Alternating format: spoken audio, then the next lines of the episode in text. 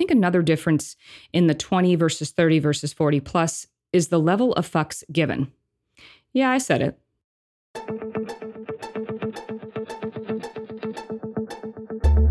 Is bodybuilding about selfies, steroids, magazines, and muscles? How do I become a successful pro bodybuilder or fitness competitor? Where do I even start if I'm new? And the biggest question of all, what are the judges looking for anyway? Even today with the internet, many people first discover bodybuilding by word of mouth. The lack of regulation has caused a boom of unqualified coaches, scattered info, biased advice, dangerous protocols, and posing trends that are a hot mess. After twenty years in the business, I have seen it all. Week after week, I'm going to talk about taboo topics that get swept under the rug, provide you tips and strategies to gain a competitive edge and stand out on stage in any division or federation. I'm going to answer all the burning industry questions without the bias. I have competed across six federations, earned pro status in three, and judged in two. I've coached posing and choreography for men and women in all federations and divisions. I know just how much competing means to you. I'm your host, Michelle Welcome, and you are listening to the Everything Else in Bodybuilding podcast. Be sure to download your free guide, Five Things Every Bodybuilder and Fitness Competitor Needs to Know Before Your Next Show at e e and b b dot com. That's w w w dot e e and b b dot com. Welcome back, guys. Wow, the last episode sparked a lot of conversation, which I really love. I hope you do join us in the Everything Else in Bodybuilding Podcast Insiders group on Facebook, because we're chatting about the episodes, contest prep, and the industry as a whole. And by the way, there's men and women from all federations and divisions there, so all people are welcome. So come join us. And one question that has come up quite a few times in the feedback from the shows I've been doing and the conversations we're having is the subject of age in bodybuilding. In fact, the topic of age is coming up more and more, just in general. twenty plus year olds in the N P C I F B B, you guys, are breaking records as the youngest pro card winners of divisions with the amount of muscularity not typically seen in the youth. And just this year, the N P C announced they are restricting the age of contestants to a minimum of eighteen years of age. And on the flip side, federations are continuing to add more opportunities for competitors over thirty-five. You can get a pro card at thirty-five and forty and not have to stand next to a twenty-year-old to do it. Jake Wood, the owner of the Olympia contest in the I F B B Federation, he just announced that he plans to bring back the Masters Olympia by two thousand twenty-three. It has yet to be determined if the Masters Olympia age requirement is going to start at forty or forty-five. And this debate over the starting age of the Masters divisions is found across all federations. The W B F F starts at thirty-five, and as of two thousand twenty-two, the O C B just dropped the age from forty to thirty-five, while currently the W N B F Masters age category starts at forty. So why does age matter when competing? Does it? Well, I can tell you from experience that preparing for shows at twenty is much different than preparing at forty. Some of it has to do with experience alone. You figure out your body and what works for you and what doesn't. And no matter how many studies there are out there, right? There are always people in the studies that are outliers. There's always something that works for one, doesn't work for the other. I remember listening to an analysis of a study that tested different levels of carbs and weight loss, for example. They kept the calories the same, and some people with less carbs lost weight, okay? And some poor soul gained weight, same calories. Over time, as you continue to do shows, you will build an intimate relationship with your body and learn how it responds to different nutrition and training strategies, so you don't have to waste time and effort on things that don't work for you. This is an advantage of age. But what I want to talk about is some other differences competing at twenty versus thirty versus forty for you to consider. I came up with about seven or eight of them. And again, these are all my thoughts and opinions. Let's talk about training intensity and recovery. I'm going to lump these two concepts together. So I hired my first trainer at twenty years old when preparing for that fitness modeling contest. This experience was both good and bad. The good part is I learned proper form quickly and didn't have to waste time ping-ponging around the gym trying to figure out what to do all day. My energy levels were really good, and I could handle whatever was thrown at me. More was more with this trainer, and I didn't know any better, so the weights I was pushing was super heavy, very intense. And about six months in, I had to visit a chiropractor and have a rib adjusted after it slipped out of place. I bounced back pretty quickly and didn't think much of it. By the time I hit my thirties, I had enough time and experience under my belt to realize that consistency was key, but I was still training six days a week with a lot of volume. The amount of output was very taxing, and I found my recovery from this was not the same as it was in my twenties. In my twenties, I could hang, but in my thirties, it was getting to be too much. Aches and pains were starting to pile up, and, you know, there's only so long you can push the gas pedal full throttle before the car has had enough, am I right? Now at forty, I train a lot smarter, forty plus, and I, I really do wish I knew then what I know now, then as in when I was twenty or even thirty. Now I have deload weeks where I drop the volume, and then over the next few weeks, I slowly bring it back up. So my intensity is cycled and not full throttle seven days a week anymore, which leads me to pain tolerance. At forty plus, I respect my recovery and listen to my body, but I'm not lollygagging around the gym, you guys. I don't just grab heavy weights to do them or have a training partner that forces a ton of reps out of me either. Instead, I methodically build up my strength with both weights and reps. I can be on a leg press and gauge the level of suck pretty good. I've been at like fifteen reps, and I know that I have been able to withstand a greater level of pain, good pain that is, so I know I can handle more, so I push out another like three, five reps. These are quality reps, by the way. I built up to that.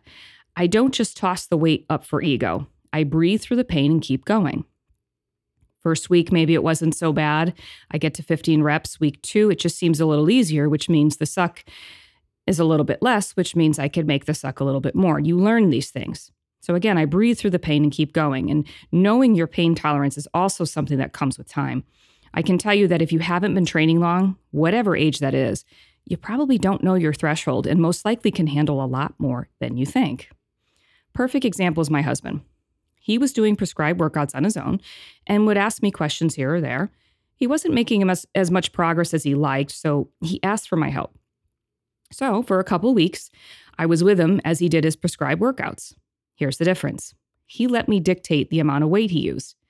After those couple of weeks, he realized he was capable of a lot more and learned how to progress up in weight safely and effectively. Another example was back when I owned my gym. One of my favorite posing clients asked me if I would help her with her HIIT cardio for fun one day.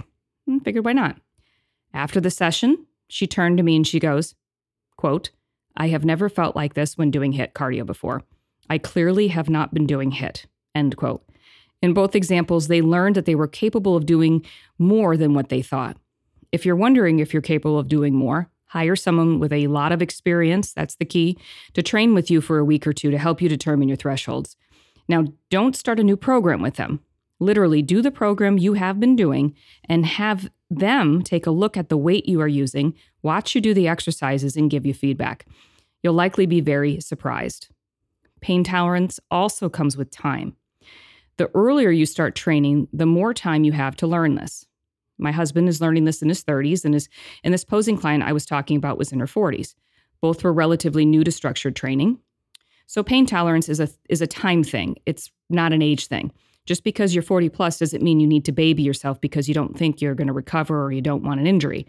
Look, I'm not saying you need to train like an idiot. What I'm saying is you probably are capable of more than you think. Let's talk about the controversial topic of metabolism. When I trained for shows in my twenties, the weight fell off of me pretty easily. Okay, today in my forties, there is a big difference. Do you want to know what it is? Da, da, da, da. NEAT, non-exercise activity thermogenesis. Think about it for a second. What activities outside of the gym are you doing? If you are in your twenties, are you working two jobs, chasing children all day, and barely have enough time to eat a snack? If you are in your thirties, are you working a desk job for eight hours and the only mo- movement you have in your day is getting up to use the restroom or that walk to the car? And in your forties, are you achy and not motivated to move around a lot? Are you picking up what I'm putting down, guys? I think a lot of people say their metabolism is crap, but don't realize that they might just move a heck of a lot less than they used to. I know I do. I started paying attention to my step count to see how much movement I was really doing during the day. On days that I'm on the computer all day, if I didn't go to the gym, I'm maybe at like three thousand steps. Yikes. I remember when I was in college, I probably moved three thousand steps before ten a.m. just going to classes. Track your steps for a few days and see how much you're moving, and then let's talk about your metabolism. If you are less than five thousand steps a day, don't even try to tell me you have metabolic damage. Please, I just, I can't. And how about sleep? There is a recent sleep study where fifteen subjects of average body fat, which is approximately twenty-one percent, were locked up in a chamber for two days. During one day, they were allowed to sleep normally, and sleep was measured by an E E G. On the other day, they were only allowed to sleep one hour at a time, yet for the same duration as they did on day one. They were woken up eight times in one night by an alarm.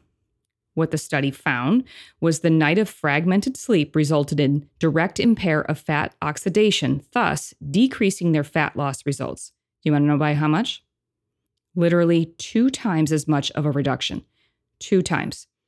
So the point is, the idea of metabolism isn't as straightforward as just saying, oh, well, I'm old and my metabolism is slowed down. No, it hasn't. You might have either slowed down yourself, literally, with less NEAT, or perhaps you're slowing it down yourself with poor sleep habits. It's not black or white. Another big difference in twenty versus thirty versus forty is your actual aesthetics. I think there are divisions where youth is on your side, and I think there's there's divisions where age is on your side. In the divisions like bikini, where they are looking for a foundation of muscle, but not the density of the other divisions, you can start competing at twenty and do great. In fact, that youthful look will be an advantage. Same with men's physique. That fresh look will be an advantage. When you start getting in divisions like classic physique, bodybuilding, and figure, muscle density and maturity are the advantage. People over thirty-five can be an advantage because of time, all that maturity that they built, all that size, that muscle. So you can be an advantage in your thirties. And people in their twenties, they have thicker and fuller skin. As we age, our skin gets thinner, and thinner skin can be an advantage to the more muscular divisions just by making the muscle tissue more visible. One thing to note is regardless of age, you have to put in the time to build muscle. If you are forty or fifty and you started training a few years ago, you might have a foundation of muscle, but not the density to be competitive yet. I often see competitors think they just need to get leaner to see their muscle. This is a major misconception because if the muscle isn't developed, I don't care how lean you get, you won't see it. Many competitors get the feedback from the judges that they need to build muscle. So they take a couple of months to build muscle and then pick a new show and start dialing in for it. Such a big mistake. Muscle takes time. If building muscle is the goal, the last thing you need to do is spend most of the year in a caloric deficit dialing in for a show. My best body composition changes happened with a year of work. No one wants to hear that, though. It's that whole time and patience thing. If your show pictures look the same, okay, from show to show, then you need to take some time off and train.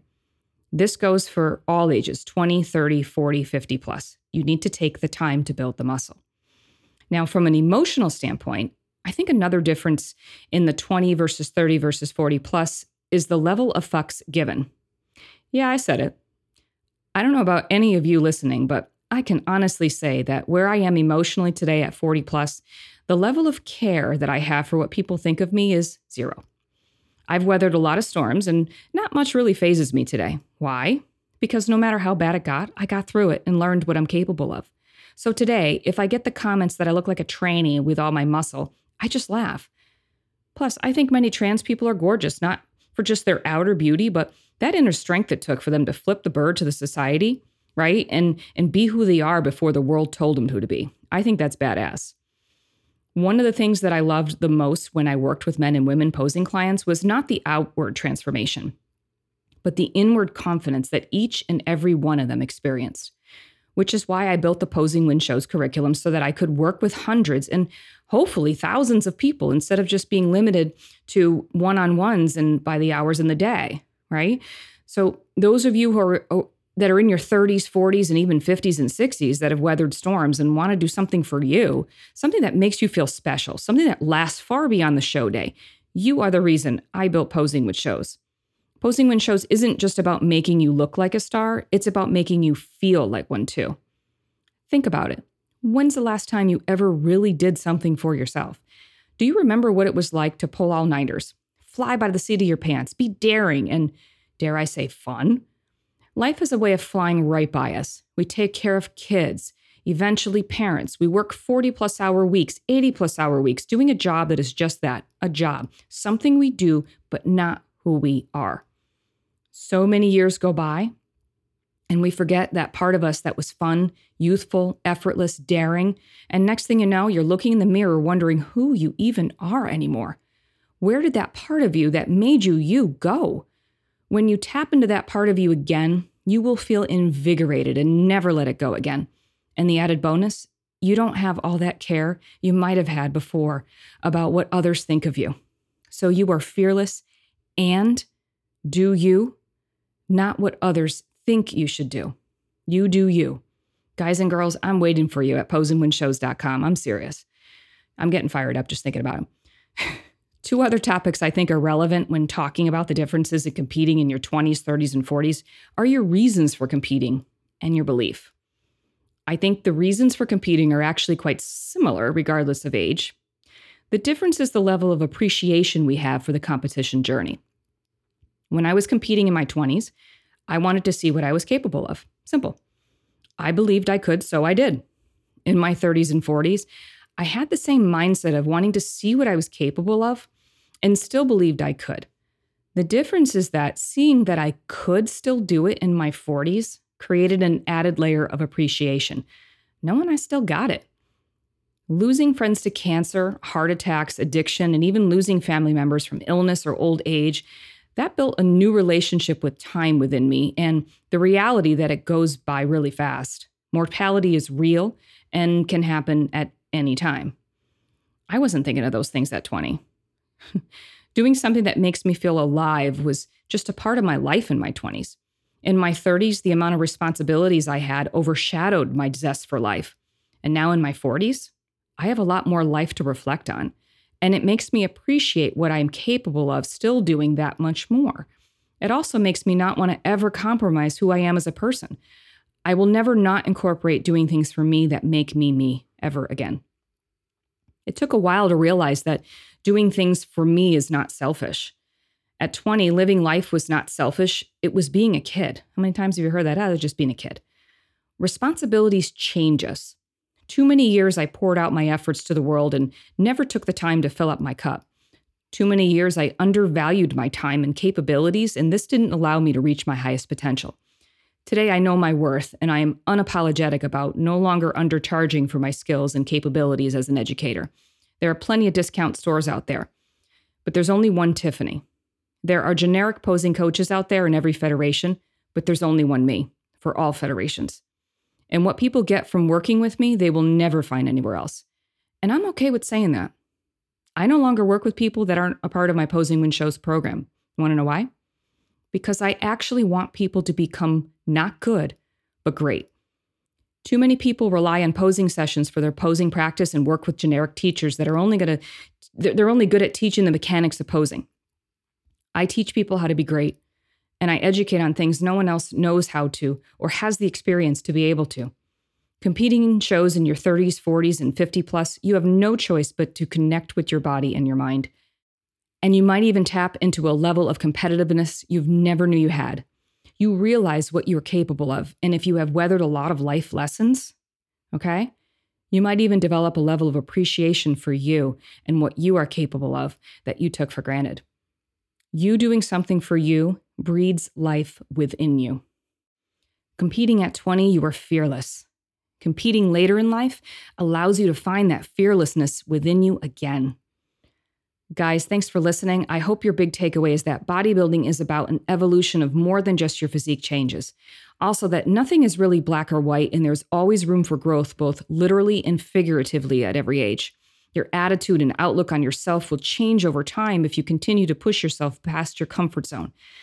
And if you are ready to do something awesome for yourself, then go to posing wind shows dot com. Also, join the discussion in the Podcast Insiders group if you haven't already, and I'll see you on the next episode. What are the things you need to know before competing in a bodybuilding competition?